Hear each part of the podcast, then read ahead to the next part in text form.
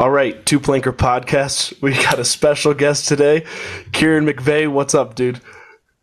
Not much, man. How are you? Good. So I'm here at X Games right now, doing my thing. Yeah. A little under the weather, so everyone, I apologize for the voice. But uh, I wanted to get this done because I've always wanted to do like a "Where in the world is so and so?" like somebody somebody we haven't heard from in years.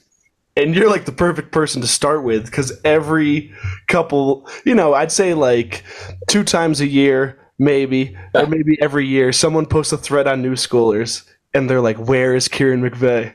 So we tracked you down. So, I mean, let's just get let's get right to it. Where where have you been at for years, dude?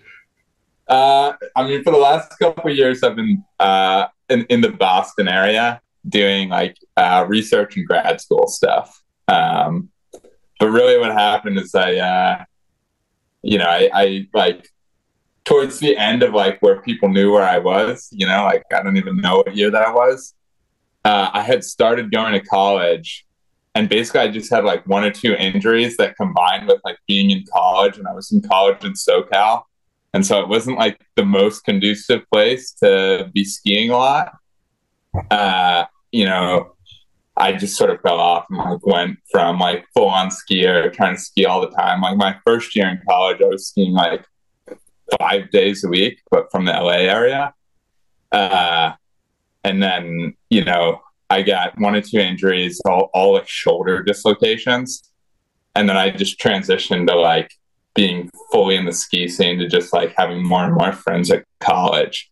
So that's like, you know, the, the, the like, I don't know what happened, but I think it just, it, it, I think part of the reason people always have that question is it was such an abrupt, like one year I felt like, you know, I was kind of on the come up, still like emerging almost in the scene. And the next year, just gone. Had like one or two shots, one or two edits, and then there was nothing.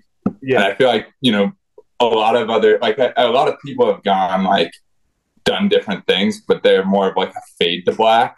Whereas I just like cut to black. And so I feel like it kept people wondering more. It's so Uh, ridiculous. And then I saw you in an edit. I think it was like uh, the Tall T Dan uh, Rail Jam recap, and you have like Yeah. one clip in it from last year. I was like, did anybody else see? Like that's him right there. it was so funny. Yeah, yeah, yeah. That's like been one of the cool parts about coming back to the East Coast. It's like, you know, I'm, I'm from Vermont, uh, and so particularly after I'd been here for like a year or two, uh, I started going home and skiing a little bit more. And it's like I'd go back to Sugarbush and see everyone, uh, but then T would like kind of call me up sometimes and be like, "Yo, come out." And he was trying to. I think last year a few times he hit me up and was like, "Oh, we're coming to Boston. You should come hit some spots with us." But now it's like I ski so little that it's I would be deathly afraid to just go out and try and hit urban. You know? Yeah. Yeah, and okay, so I mean, we'll continue on this track for for people that know you, but people that don't know you are probably so confused what we're Yeah, talking yeah, about. now. But so you also were in Alabama for a little while. Is that what I think Dan said that? Yeah, yeah, that's right. Um, it's uh, yeah. So I went to college in SoCal, and then after I graduated, I did this um, like fellowship, which is kind of like, do you know what Teach for America is? I do. Yeah. Yeah, it's kind of like that, except for startups. Uh, and so it's like, you know, the capitalist version of Teach for America. Um, but so through that, I ended up getting a job in Alabama and was living in Birmingham, which was, it was like the most random place. And I was definitely like, you know, really scared to move there. And like, I had all like all my friends from college were just making so much fun of me, like being like Alabama is like the worst place to move but I, I loved it actually. Like I had made so many good friends uh, from both people that lived there and then people that were in the same program. Uh, and it was just so nice, like being in kind of a, a small city. Like we're, you're from Connecticut, right? Is Yeah, that- Connecticut. Yeah. We're in Connecticut. Did you grow up? I'm from Burlington, Connecticut, so right by Ski Sundown. Oh, sick, sick. Yeah. Uh, but so I don't know. I, I don't know how much time you spent in cities, but my experience was essentially like growing up in rural Vermont Yeah. and then like going to LA for college, but I wasn't really like fully in the thick of it in LA. But then it was like, oh, you know, a city can also be like Birmingham, where it's like, you know, under a million people. You can get anywhere in like 15 minutes in a car. Uh, and it was just like super livable in a lot of ways. Although it's a city with a lot of problems too, but like you can, you know, I was insulated from those in a lot of ways. Yeah, well, I'll I'll share a story with you. So I'm also like yeah. Burlington is rural Connecticut, and I took a I took a job one time. It was a part time job, just like a gig.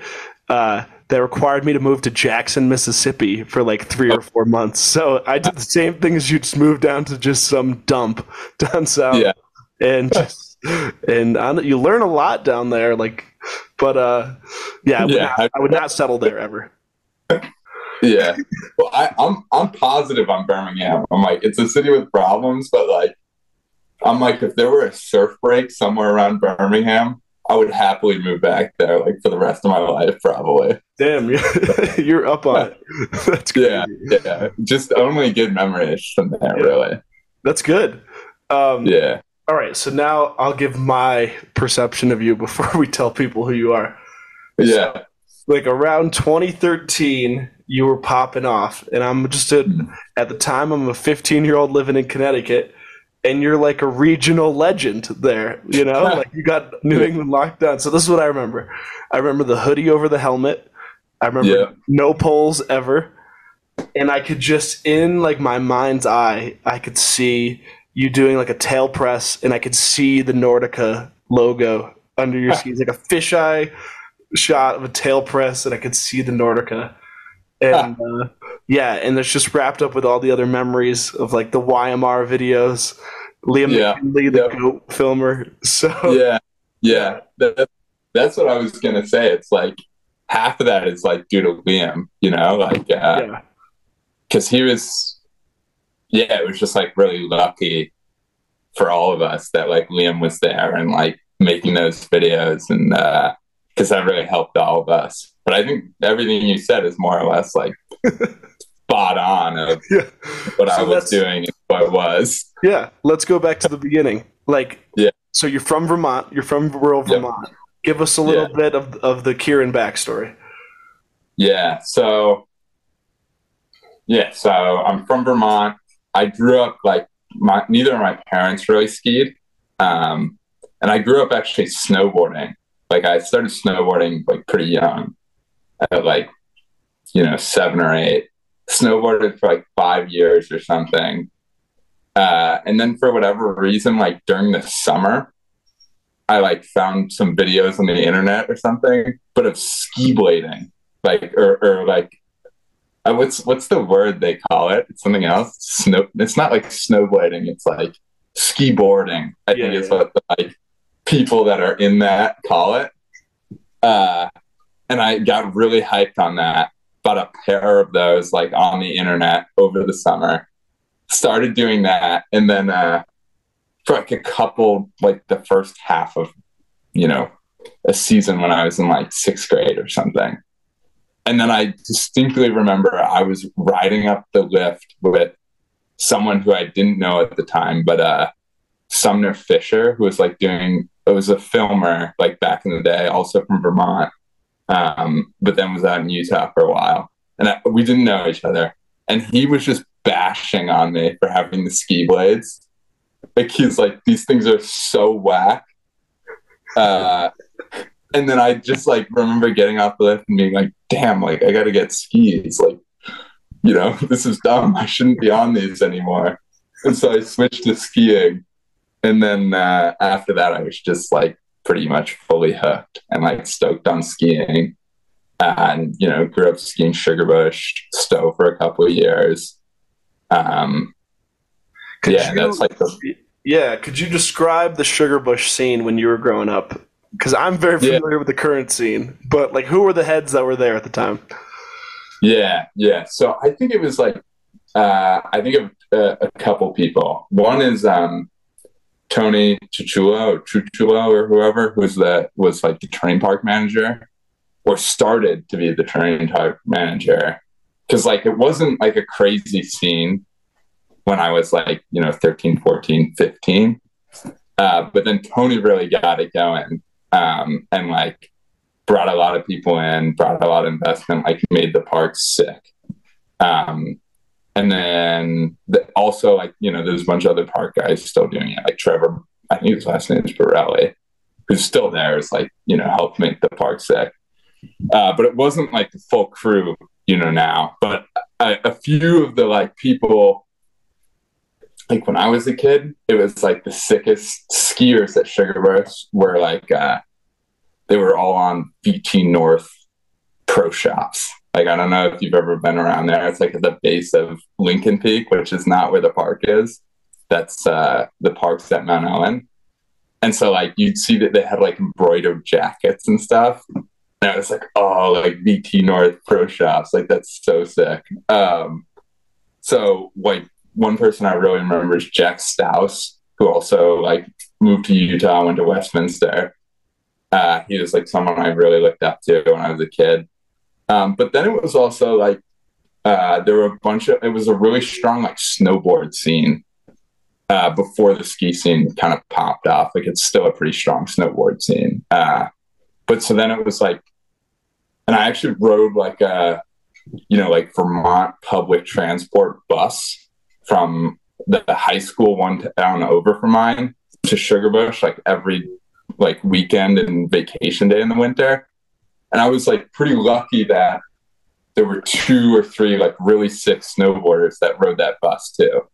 And so that's like Jeff DeForge and Charlie Maythorpe, who are like older, older, you know, a couple years older than me, uh, but went to high school with me. So that was like a big influence, you know, like these older snowboarders um, and so that's like the scene, you know, it's just like, I, it wasn't that like so crazy developed, but it was like a lot of snowboarders sort of emerging. Uh, and that's all when I'm like, you know, middle school through high school, early high school. Uh, and then like maybe in my junior and senior year of high school, that's when it it's like starts a lot of the characters who you might associate with like the early days of Sugarbush start emerging, like uh, Connor Gata. He might have been there before, but I didn't really know him before then.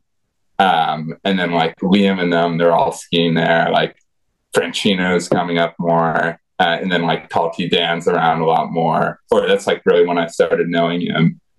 Uh, and then like um, PJ who's still there and he's uh like runs the parks now, does a lot of that. He's skied for a little bit, but now he snowboards. He's like early days YMR. That's like when that scene started really going. Uh, but it felt like like my senior year of high school, so that would have been like 2012. That's like uh, you know that crew was still really tight. It was like a ton of snowboarders and then like a few skiers, but like we all knew each other. And then I feel like the years after that, like that year was um, the year we did Sugar Sugarbush Sundays, which I feel like uh, really helped us all out as in, in terms of like gaining a little bit of notoriety. Well, there's actually a funny. So in one of those threads, like "Where's Kieran?" Dan, yeah. great comment. He's like, "Oh, yeah. here's some great Kieran edits. If you want to see more, just watch the second half of any Sugarbush Sunday." Like you were, you were that good that it was like taking up like a lot of the video. Well, it was also like uh, my own self promotion in a yeah. way. I, I kind of like tried to convince Liam to do that. I was like, oh, we should do like a weekly edit series, Sugarbush Sundays. So it's, was, uh, you know, I was pushing for it too. You know what I mean? So you weren't even the best. Also, you were just in the filmer's ear the whole time. Yeah, yeah, a little bit. yeah. So you're putting out those videos. What else is going on? Uh, I mean, that's like so. Well, Ian Compton's there making the week. If it's around the same time period that I'm thinking of. Yeah, Ian Compton is there, but he's like, uh, he's more of like, it's like we had a crew that was that like 2012. So that year I was my second half of the year. That was my senior year of high school.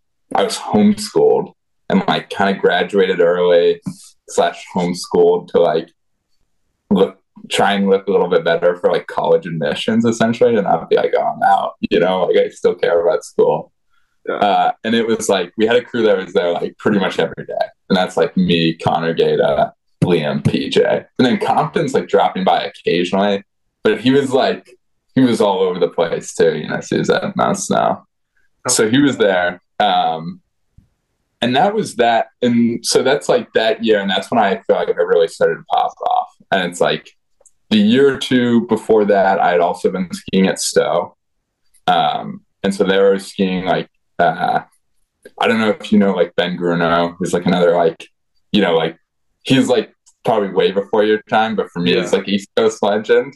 Uh, uh, he's like you know he's coached a lot of people over the years, like uh, like he was Tanner Rainville's coach, Max Gorham's coach. Uh, he probably coached Duncan Adams for some point. Like all the Stowe kids, he yeah. coached for a little bit, I think. Uh, so I was with them at Stowe, and then like when Sugarbush kind of like the park started popping up, I went back over there.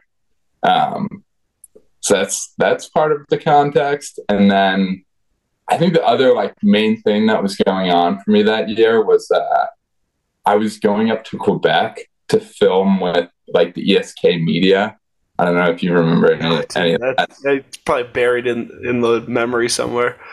Yeah, yeah, and so like I'd go up to and film with them, uh, you know, occasionally that year, but it would be like they were who uh, I think Nicholas Brassard was like their main filmer, and he had just like hit me up after I made finals at Rails to Riches one of that, those years. Because like I don't, I don't know, I don't even, do they still do Rails to Riches no, now? I, feel I don't think so. It, yeah, yeah, but that was like another really big East Coast thing, you know, of like oh, like Rails to Riches. Do you want to talk about Rails to Riches a little bit? Because that that is such a big event that I feel like just like you just vanished off the face of the earth, and everyone's just like, "What the hell happened to that?" Like, do you want to talk about like how important it was? Because there were so many big names that are still big that uh, competed in that and won throughout the years.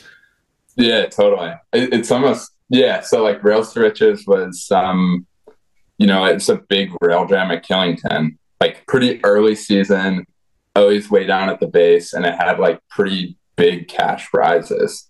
Like I, I don't know, a couple grand. Like I can't exactly remember, but it was like more than that. It was kind of like bragging rights and like culturally important. Um, and it's like you get, you know, like a good like 50% of like all the best rail scares, you know, like Will Wesson would go every year, LJ would go every year. Um, Steve Stepp. I, I Steve Stepp, Kai Krepola went and won one year. Franchino won one year. Uh, and it's like, oh, the Dedales would always go, particularly when they were more like East Coast based. And it was like a kind of who's who's like proving ground of like rail skiing on the East Coast. Um, but yeah, and then it's just sort of faded. I think it's actually a similar thing because I know I'm gonna forget her last name, but I know for a long time there was an events manager at Killington, and her first name was Tess. I don't remember Tess Hobbs, maybe. Yeah. Uh, I could be completely wrong, but my sense is that once she left, and I think she went to like uh, maybe Woodward at Tahoe. Yeah. Um, I think once she left, like it might have fallen off a little bit, but I, also it seems like a lot of those events kind of fell off. So I don't know if it's exactly well, that. It's it's insane. Like we saw the same thing at Ski Sundown with Jared Moss. Not to diss the guys currently running the Ski Sundown Park, but it's like you. Some people have such a big impact that you just completely take for granted until they're gone, and you're like, damn, they're not here pushing for that anymore. And all of a sudden, this thing that we loved is just gone forever because like it was, you know, it was their baby. Totally, dude. And I, I think it's like, um, you know, I was talking about Tony, the the terrain park manager at Sugarbush, like when I was like in high school and before. And it was like he just, you know, he, he actually passed away a couple years ago. I don't exactly know what happened, but I was like reflecting on that and it's like, damn, like this dude really made something that like and like made a community that's still going mm-hmm. and had such a like positive impact on my life and so many other people's lives. And I was like, you know, that's that's awesome. And I I you know, I just was just feeling super thankful. And so I think it's like, you know, that made me think, and it's it's something I've talked about with like Talkie before, where it's like, not exactly this, but where you're like, you know, you can make a really big impact in like the skiing community. And it's kind of like, you know, from the outside, it's like, oh, it's free skiing. It's like kind of like, I don't know, it's just these like privileged rich kids or like whatever. It's not that big of a deal. But it's like if you're a big positive impact on everyone's like all these people's lives, then I think like, you know, it's not you're you're not Mother Teresa, but it's still it's just like a good thing. And so like thinking about Tony and then all these other people that have like made these uh, like places and experiences that were super important for me. I'm like, oh, I, I this is just a good thing, and I, I think that you know, on a slightly a failed note, it's like seeing the more kind of community focused that it, I, from the outside, like I'm not in the free skiing community really at all anymore. Uh, but seeing that, I'm like, oh, this is a this is a good development. Like, and I, I think it's great. Yeah, I think it. I don't know. I, I forget who I saw post this, who I what I heard, but like it really there really is something to like being a part of a community, like or like recognizing community, becoming part of it, and then having an impact on that community that you can see, no matter how small it is. It doesn't matter. Totally. Yeah and it's so good for you to do that and then like who cares if like you're not if you're not mother teresa exactly like yeah totally there will be people that remember you for the rest of their, their life because of the impact that you had on a community that you shared together and like totally. how fulfilling is that that's great totally yeah yeah yeah totally i think it's great yeah and like the totally that for me growing up you know like yeah. That's where I spent like all my free time in the winter. And and so like it was yeah, it's like I don't who knows where I would be what I'd be doing. I don't think I'd I think I'd just be doing something. Yeah. I don't know. But it was great. Like and I feel thankful to have had that. Yeah. Dude, I just remember being down in Connecticut watching all the videos you guys would put up. And we're going to address the elephant in the room. We'll say this once. This just shows okay. how the times have changed. YMR, the, the oh, oh, crew, oh, young yeah. money retarded is what it stood for. That shows how far everything's come. Yeah, so YMR with the most ridiculous name for any ski crew. You guys were putting out like honestly like some cultural gems that have mostly been lost to Vimeo blowing up. But I just remember like loving these videos, and it's so funny because you guys were only like you know like five years older than me, but I was like these guys are like superheroes, you know, dude, yeah, like celebrities. But in reality, it's like oh, this has like a, probably like a couple thousand views on it. It's all like New England kids. dude, I uh, it's like so people will. I mean, it's yeah. So it's it's funny you talk about it like that because people like occasionally it's like once once or twice a year people are like find a thread about me on Newscore it's like unrelated. People that like don't know i skied uh, and they'll they'll be like oh my god you're famous. And i'm like i'm like a i was like a hyper local celebrity you know? It was probably like 2000 kids but like to those 2000 kids i was like a big deal you know and it, it's it's just funny how it works like that. But yeah, well, uh, uh, I, I, was certainly not involved in naming that, but you know, I think it is just like we no, no one would call it that now, and it's like it's a it's a relic of the times, and we should have called it something better. Uh, but yeah, that is it is what it is. I think it was the perfect name for what you guys were. it's it's the perfect name. So I don't know. You, you want to talk about YMR at all? Like just how that crew came together, what those guys ended up ended up doing. I mean, it's just such a it's a lot of yeah. names that people will recognize that they might not realize like all were at the same place at the same time. Totally. Uh, I mean, I think the thing is, I was not like I was a little like I was more of a tertiary member, like, mm. and and more of like a later member. Yeah. To me, that was like a, a like Killington focused crew that like came out like kind of like to me the, the like the most central people I think of that is like Talty, Francino, Charlie Dayton. Liam was totally in it in the beginning. Uh, and so like PJ was there too. Um, and then I'm not like, are, are there other names you're remembering? Because that those are like the people that really Everything is just to blended together, like Jeremy Velu, just Germ. You got uh, Sheldon Donatelli running around in Vermont. Well, okay, I think that was like that's like the later. That's like Okay, once yeah. they've all moved to Bear. bear, it's like bear with Dan. Originally, it's like more Killington focused, and then I don't even. I yeah, and then all those guys. Maybe, maybe Sheldon was in it a little bit more because those were always more like Southern Vermont guys who I didn't know that well at all, really, until like we like you know they all moved to Bear and I was in LA, but like till everyone moved to California. yeah, Um, but yeah, that was definitely it, like when uh, all those guys were living in the house in Bear. Um, that was it for sure.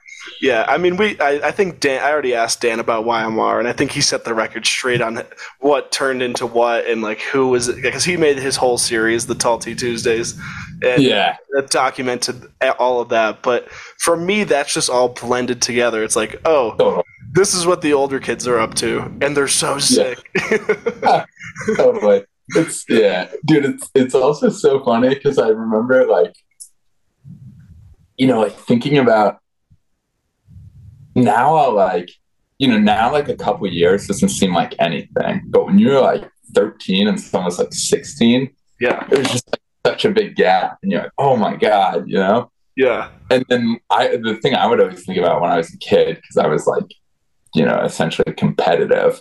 So I'd be like, oh, if I'm 13 now and they're 16, like, how much better do I have to get to be able to like do that stuff when I'm 16? but yeah, yeah. So it's funny how like, you know, now that you're a little bit older, it's like doesn't matter almost, you know, and it's it's, like, so funny, like just the perception of it. Because now I look at like high schoolers, and I'm like, oh, you guys are all one entity. But you, Dude, yeah. so much, you see everything different when you're that age. yeah, totally, totally. And it's like I'm uh, so I'm like 30 now, Yeah, and I work with college students like all the time because I'm a grad student. And so it's just like so funny being like, you know, interacting with these kids who are like 12 years younger than me, but also just in such a different stage of life. Like it's not 100% the age gap. It's just like, you know, just like the things you're thinking about in college are just not the things you're thinking about, like, you know, 10 years out of college or whatever, eight years Yeah. or whatever. yeah, dude. All right, I want to transition this because Okay. when people talk about you online, they talk Yeah. about you pioneering the fat park skis, and uh, I want to hear. I want to hear your thoughts on that. Do you think you're a pioneer for fat park skis? Uh, so I was thinking about questions like this because I get, you know, you hit me up to come on, and I was like, oh, what are what are some like questions I might get? So like fat park skiers, I think it was really like, uh, like idea. Have you seen idea? Idea. It's a movie I- I, recognize the name of, but I okay, so it's it's uh, Eric Iberg yeah, filmed it. and like, 2007. Yeah, Andy, Andy Mayer, Eric Pollard, and uh, Pep Fujas. And like, they're all like riding no poles, fat park, fat pow skis in the park. They're all riding like hellbents in the park. Um, and then there's a lot of backcountry stuff. And I feel like that was like, that was really, that's like the, the origin of fat park skis. I mean, there's probably like a few things that you could point to before, but I think that's like the the thing that made me think to do that. Um, so I don't know. I think it's like with any of these things where it's like, you know, I, maybe I was probably one of the earlier people that was like dedicated, sort of like fat, you know, like a hundred millimeters underfoot and like rocker park ski on the East Coast because it's like I don't know if it's impractical, but it wasn't done that much at the time. There were probably some other people doing it. Uh, but I can, you know, pretty clearly be like, oh, like idea kind of got me on that. And then also like I think seeing like uh some of the like Mount Snow guys who were in Mammoth, like kind of like montage. Do you know have you heard of montage? You know that crew? yeah, Okay, so Montage was a crew out of Mammoth that was all like southern Vermont to Mammoth. Um, and so it was all like the the early guys were all like um, Nolan Willard, Kevin Malone, um, Chris Logan, Stu Halverson. There's probably a few more. Uh, and half of those guys were like coaches at MHSSC, which is how I like, you know, I know a lot of them decently well, although I haven't talked to them forever. But then it's also like Nick Miles, Chris Logan, uh, and Parker White were all like montage affiliated because Sean Logan, Chris Logan's older brother, was in montage. Dude, it's so funny how everyone like names their crews. It's so great. uh, but uh, oh, oh, I was like, I would see the uh, like the those guys riding fatter skis in the park, and part of it was like it was spring in Mammoth, you know, so it was like slushy.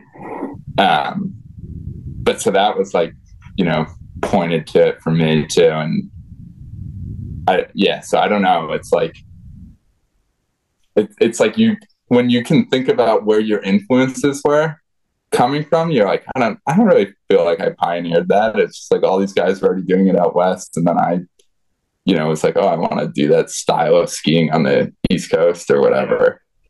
Uh, well, dude, apart, maybe- yeah, I mean, just apart from the the skis themselves, you know, apart Yeah. from the gear, your style of skiing and also your Yeah. fit, like the hood over the helmet, is iconic. Like you know, it's you just by seeing any clip in a video, even without you know any context.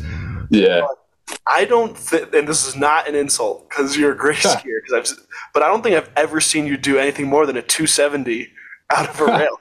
Like your tricks were always super buttery, super surface, and just like slow and nice and just pressed out. So like, why why was that your style? You know, like why is that Yeah. what you ended up gravitating towards?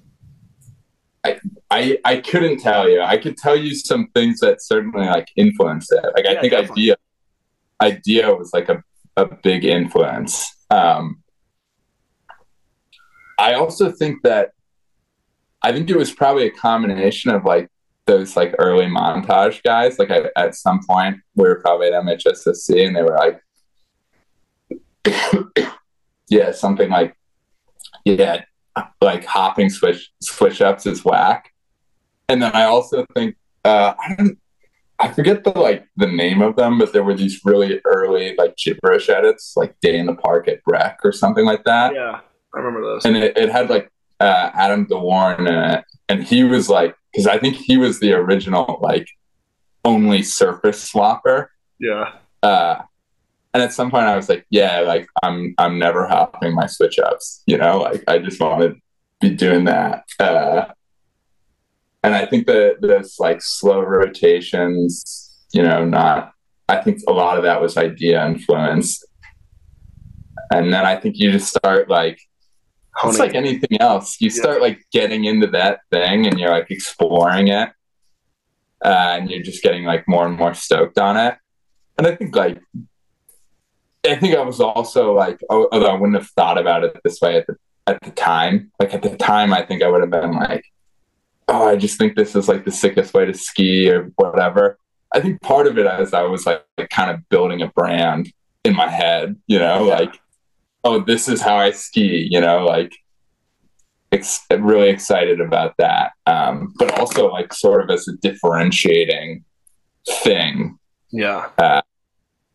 So I don't know. Well, I think like another skier that I grew up watching with a very distinct style was Lupe, and I feel like you Hmm. guys have very similar styles. Like I think that your tail press and his tail press are the two best tail presses, and they're Oh. kind of similar because you guys are super low and like a super Yeah. late rotation, um, but they are different. Like when you watch them, like Lupe is, is is definitely different from yours, but uh, yeah, he comes to mind as someone that like has like you see his skin, you're like, yeah, that's him. You know? Yeah, totally, totally. And I, I think I think that's yeah, maybe. Uh, I also think like in the other, I feel like Lupe and I both kind of came up in the era when like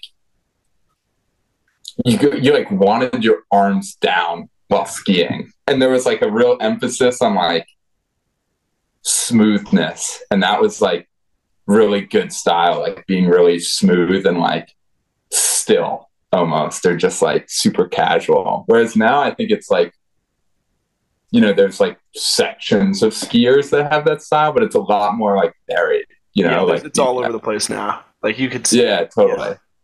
And so I feel like Lupe and I maybe were both products of that, and we had like a little bit of that, like, you know, really going for like a certain nonchalance.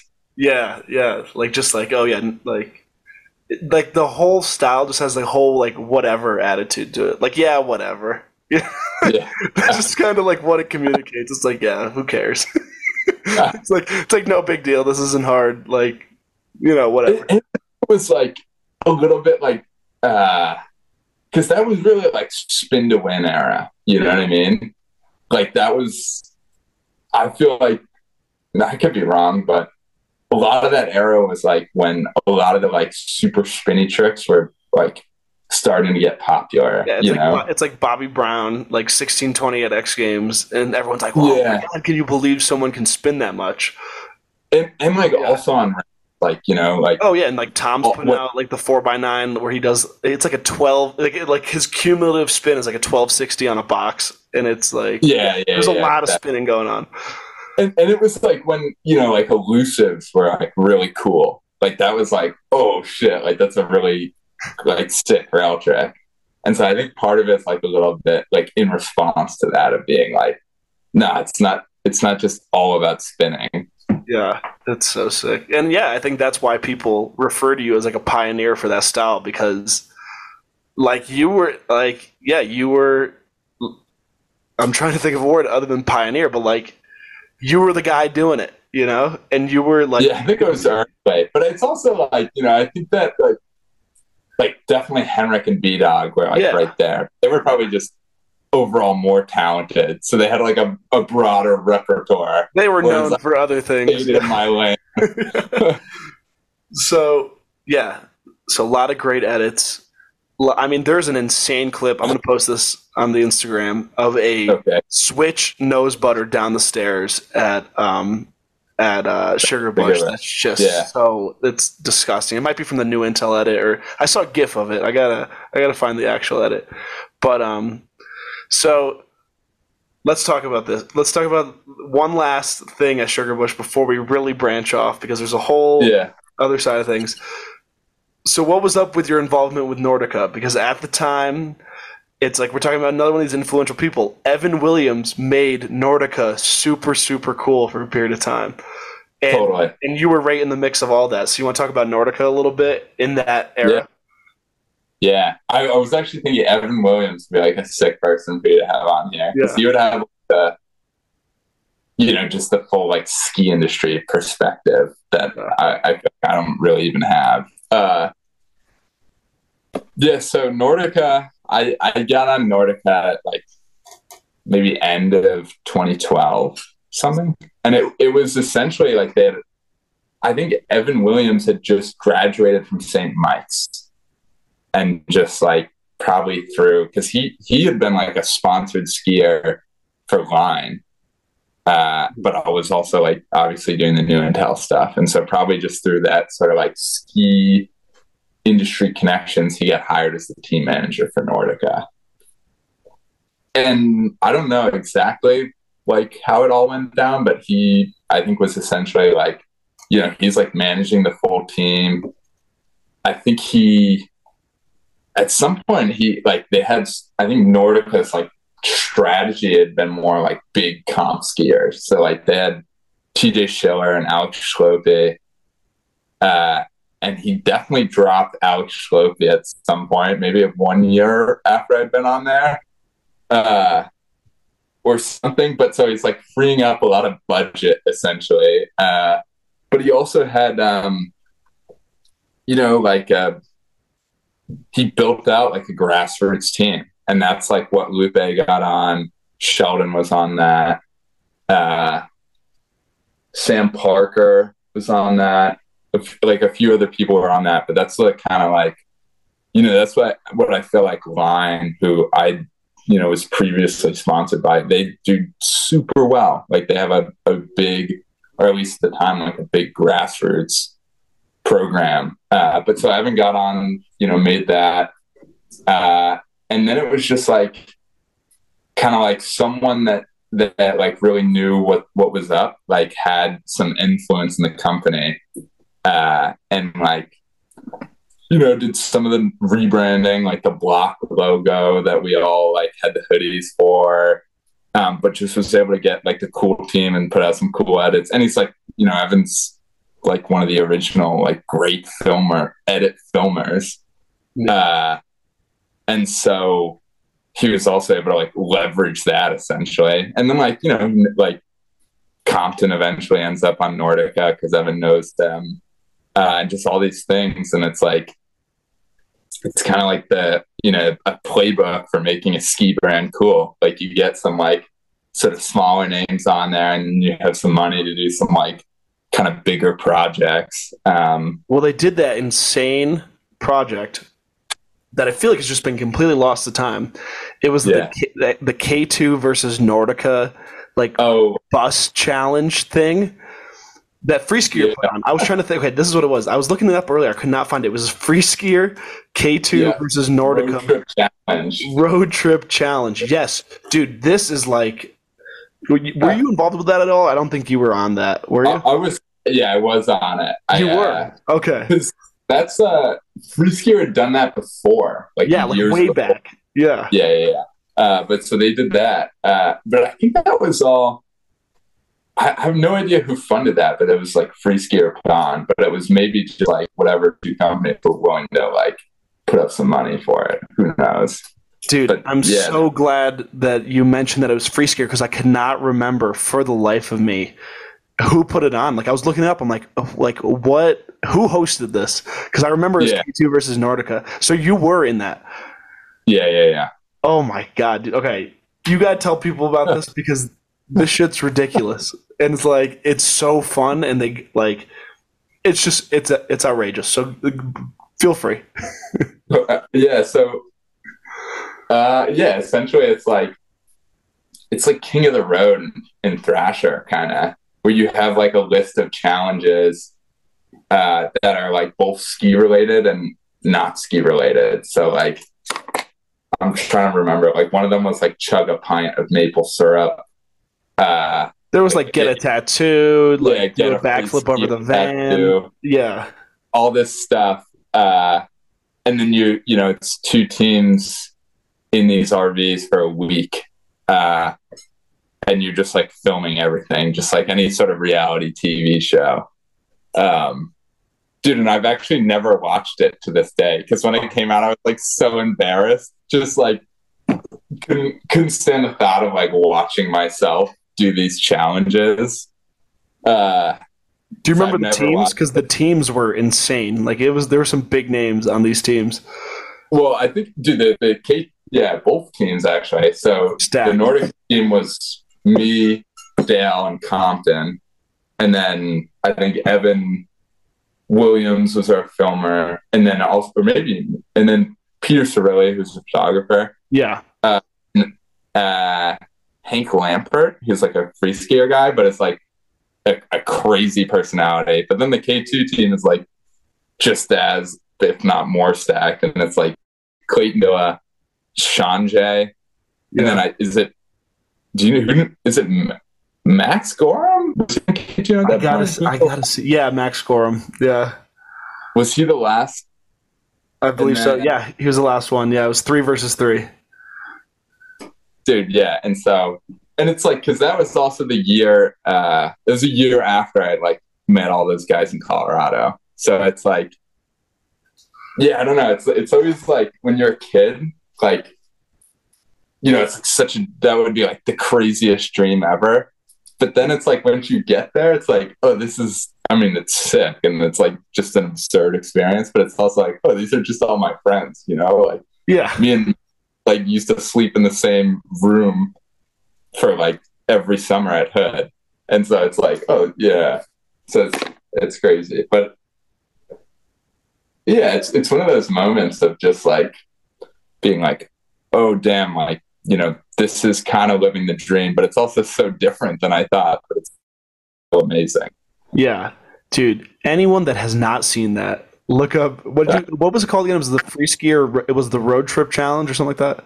Yeah, Freeskier road trip challenge. That dude, I am so glad I asked you about that because I completely, I like, I knew it was the Nordica team, but I completely forgot that you were in it, and I, I seriously think that's one of the most underrated pieces of ski media of all time. Like, no Oh, one talks wow. about it, and it is hilarious. That you should honestly watch it all these years later. It's it's so Yeah. good, dude. It'll be a good throwback. Yeah, it's so good. All right, so that's our Nordica talk. So yeah. we have, we've basically made it forty something minutes without mentioning the bunch once, oh and yeah, yeah. and that's crazy because like for people that, don't know, you pretty much introduce Alex Hackel to the bunch guys, and now he like lives with them and is like in business with them, and uh, yeah. So if you're wondering why Kieran's on, this is why. Like he, you have like a legitimate impact on skiing, a- apart from being like a low, a regional legend. Yeah. that's that's yeah, that's funny to talk about. Yeah. Um Yeah, the bunch, dude. Uh I mean I still think the bunch are like the sickest. And so I was I was thinking about this too, because I figured it would come up and I can't remember like exactly how I met those guys, but essentially it was like um 20, 2012, 2013 that year. I was living in Colorado and like, you know, you know, like every crew from Scandinavia at the time, they do their like couple months in the US in, living in Breck. Yeah, Uh, but I think just like laughing Keystone and Breck, I ended up meeting those guys.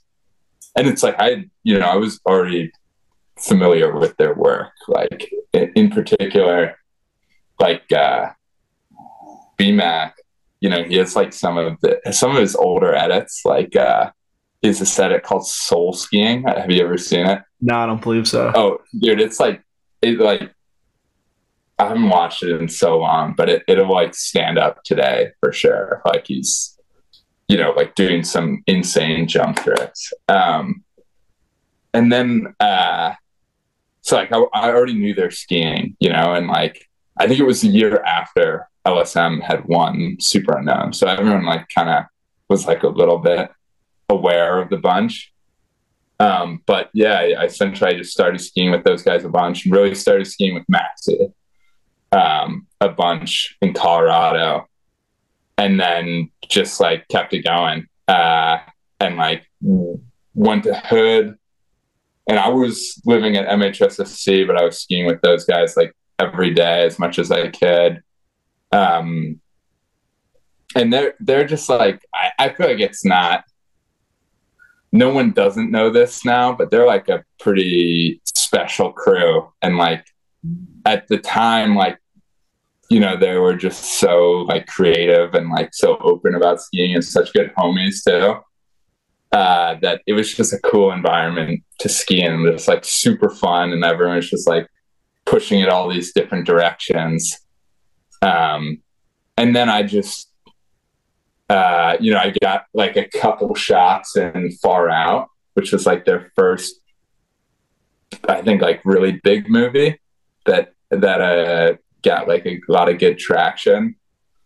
and then the next year, I did a few trips with them, or maybe just one like big trip. And like I that because that year I was in college, and I just essentially spent my whole winter break in Sweden skiing with those guys, which was sick. Um, and it, that was just like contrast of worlds. Um, yeah. Uh, and that was like, I don't want to say that was like it, but that's like the, the broad strokes of what it was.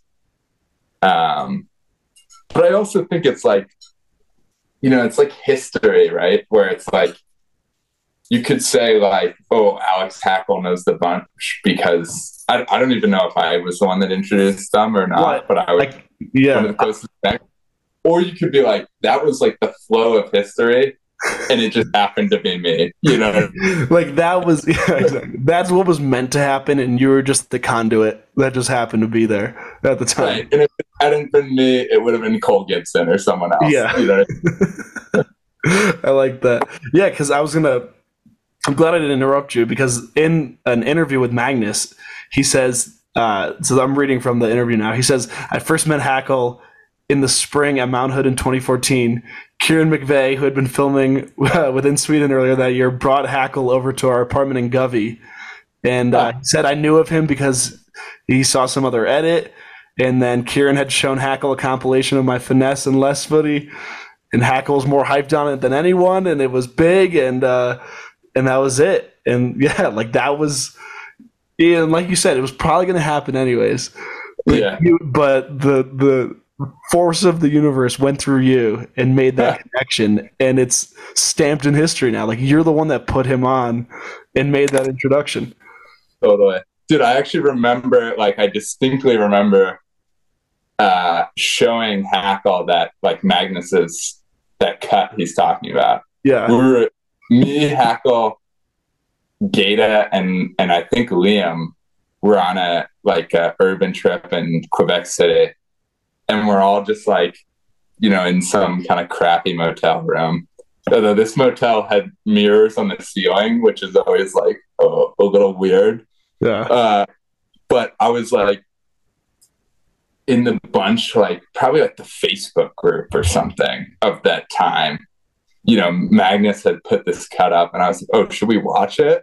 And they're all like, "Yeah, let's check this out." And we are all just like, "Oh my god, this is like so sick!" Like we watched it, and we were just like dumbfounded. And I feel like that was that might have been the year before the year Magnus won Super Unknown, but it was like I think it was the year after actually won Super Unknown. But it's like you know, sometimes like you see videos come out and you're like, you kind of know this is this is gonna be a big deal. And you're just kind of watching someone, you know, like almost transcend feels like a powerful word, but just like emerge into like really be doing something different. And I feel like that was what we all, you know, like watching that cut.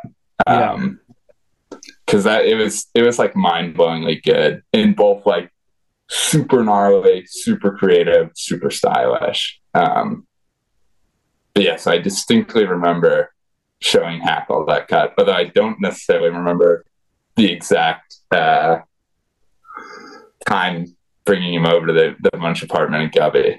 yeah. That's so crazy, dude. Just yeah, yeah. You got front row seats to just the bunch explosion, and uh, Totally. and everyone Dude. talks about it the same way they're like they honestly everyone says they're like when i like talking as them they're like when i first saw magnus skiing i knew it was something like incredible and different and special like everyone describes like seeing the bunch for the first time is like this like this mind-blowing experience Totally. And and I think like I mean I think it's a, a lot of those like I think that they uh I guess how how am I trying to phrase this? I think any over any individual one of them, it's like when you were first skiing with them all, it's it's weird because you don't want to like put them too much on a pedestal because you're like they're you know they're just skiers having fun. But like those that first year when I was skiing with those guys in Colorado, it just seemed like they were all on such the same like wavelength. Like it was like an artist commune or something, and they were like a just like, hive mind like there's no individual it's all just worker bees in the same hive No, actually, it like- it's it's like a hive mind in that they're all on the same wavelength, but all in their own individual way, it's so and weird. like they're they're all like pretty far out in their own way skiing, but they're all just feeding off each other in a in a super positive way. Dude, I think the other thing that, uh, you know, obviously everyone knows like Hackel's an insane skier now, but Hackel's progression over like like one or two years was insane. I think that because he went to Windell's Academy, I think, for like a couple years, somewhere in there. He went from being like, I think, like a not very good park skier to like one of the best park skiers in the world. Probably like, you know, I don't exactly know, but like probably could like barely do cork sevens to being like one of the first person people or maybe the first person to do a, like triple 10 in like two or three years which was just it was mind-blowing to watch that progression. Uh, and so that that was another thing where it wasn't you know like seeing Hackel's progress it that was equally as mind-blowing as anything i've seen in skiing. Going from being like oh it's like you know kind of like grom like ripping and progressing fast to being like oh he's literally one of the best. Like that was the best switch 10 i've ever seen. Yeah that's so insane. And so i mean when you basically fell out of the scene because of injuries did you just keep like did you stay up to date on what was going on? Or did you did like once your skiing cut off did you cut everything else off no i'm i'm still like a lurker on these scores yeah like, i don't i don't really have instagram so i'm i'm pretty out of the scene in that way yeah but i've stayed lurking you know throughout college so through like 2017 I was definitely lurking like almost every day on Newschoolers. So you saw so, the bunch just continue to like skyrocket. Yeah. Yeah, yeah. Yeah, totally. So sick, dude. That's so yeah. sick. Damn. Yeah. Uh, yeah, I mean that takes me close to the end of everything I got. Like, is there anything is there anything else you want to talk about, dude? Like I feel like we touched uh, on a lot of the stuff that that comes to mind for you. So yeah, anything anything cool left unsaid? You think? Uh one of the things I'm, I, I was thinking about a lot, like coming out of this podcast, is like now it's like I'm in such a different phase of life, and it's I also always think about you know because like now I'm like training for a triathlon, and I'm I'm not like super hard or stoked on it, but I'm pretty stoked on it. Like, yeah, but when I was 17, I was like, oh man, if I'm ever just running for fun, just like shoot me. That's so whack. Yeah. And so, but also I think that, and so I'm like trying to think about like almost like words of wisdom or something where it's yeah. like, well, I mean, you've seen, you've basically at this point had your full career arc and a lot of people don't like see it at such a young age. So you know, like you saw your rise, and then and now you're done with it, and now you're just like yeah. now you're a thirty year old old head, like just doing yeah, interviews exactly. talking about the good old days. But um, yeah, I guess, and I guess I think it would be insightful if you could like uh, like just words of wisdom, if you want to call it that. That seems like grand, but like just spit some game to yeah, the younger kids who are like in their career where, like you said, like two injuries and you're like, oh yeah, I'm done skiing in this way pretty much forever. So yeah, I don't know if you want to if you yeah. have queued up like that that you've been sitting on for years, but well, I don't. I, it's not like so grand, but I think it's just like you know when I think about the best times I ever had skiing.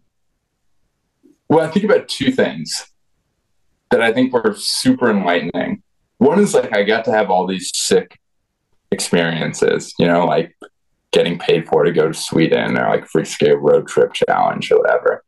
But I'm like literally the best times I had ever skied like that winter of 2012 skiing with like Brigada and Liam McKinley and PJ every day at Sugarbush.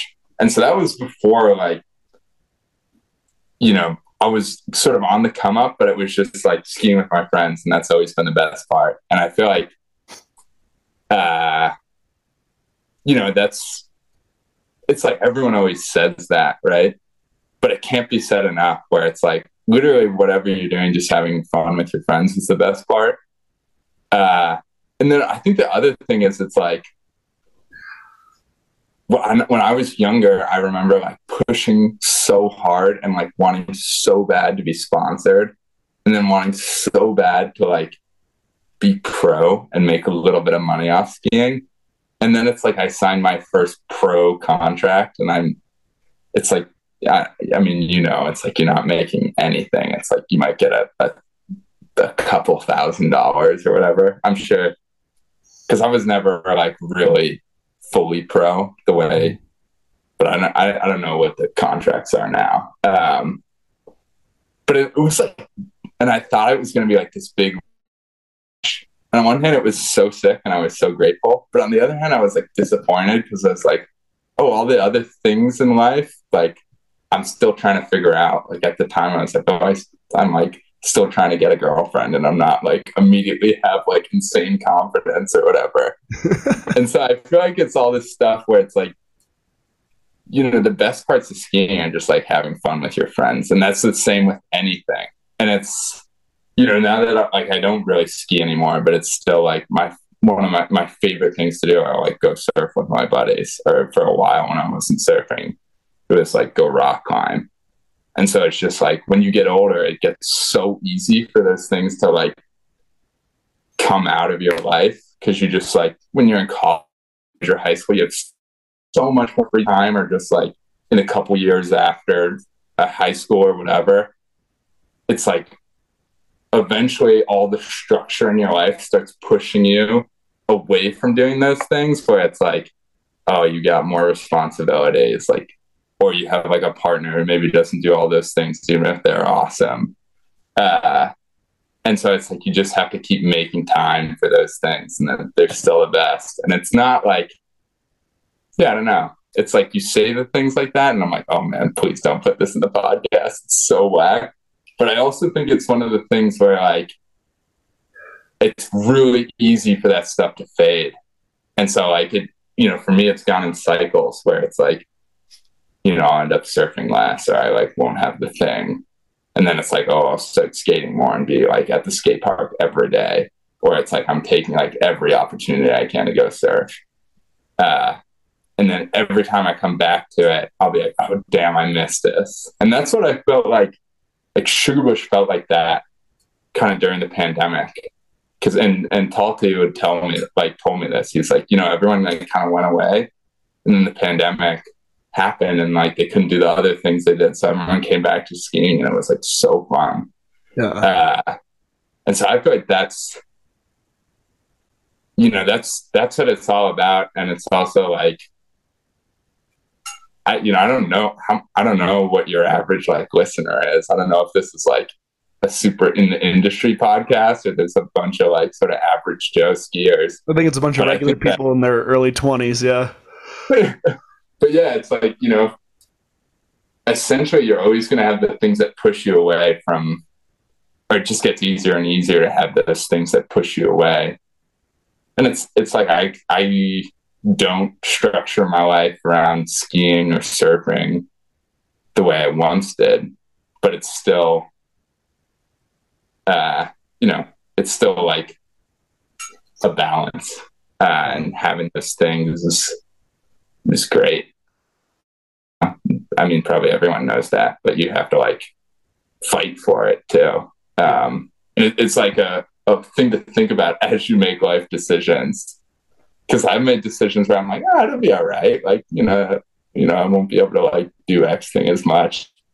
And then like a year or two later, I'm like, oh damn, that was that was a mistake because these are things I love to do. Uh, so I don't, yeah, I don't know if that cut, but that is something I, I think about all the time. And it's like being removed from my career, you know, more than anything, I'm just like, I'm just glad I have this thing I love to do. And I can still do it to some extent or get like the same feeling surfing now than I did when I was a kid skiing.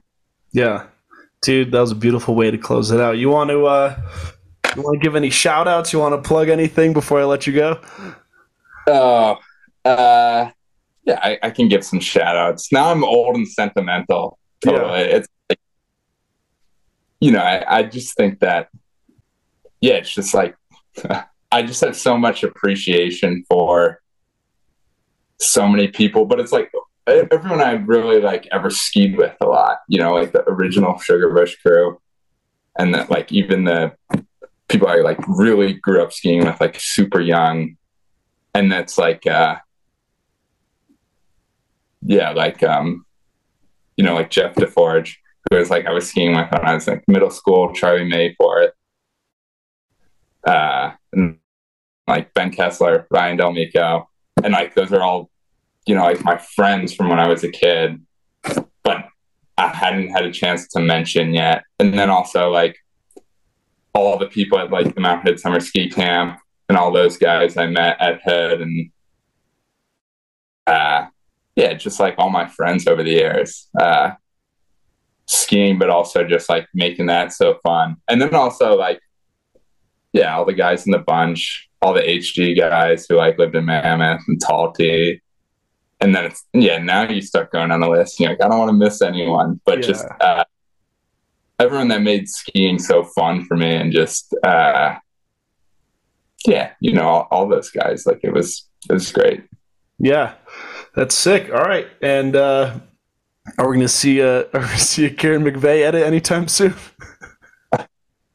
dude I, I was thinking about because now that i'm 30 i'm like maybe I can get that that like opposite age claim. You know, like you see the like thirteen year old does yeah. X. Yeah. I'm like, maybe I can make like an all eight edit because those are were those a thing when you were in the scene? Yeah, dude, of course, yeah. Like, so I'm like, maybe I because I, I, think I could still do that. Uh, so maybe I'll do a little one. I also had, you know, me, the other fantasy I had, but I won't, I won't I don't think I'll do this. It's just like dropping an all backcountry booter edit it with like a dub 10. And I just have to like train super hard on the trampoline for like, you know, a year or something. but that one's that one's fully a fantasy. yeah. Well, dude, I appreciate you accepting my LinkedIn request. I appreciate Oh yeah, of course. That's how you uh you know, once you're 30, that's your main social media. well, I'm glad I found you on there and uh yeah, thank you again for coming on, dude. That was fun. Yeah, yeah, of course. I appreciate it. Have fun at X Games. I'm I'm jealous. I've never been. It just seems like a, a great time. yeah, dude. Hell yeah. Thank you.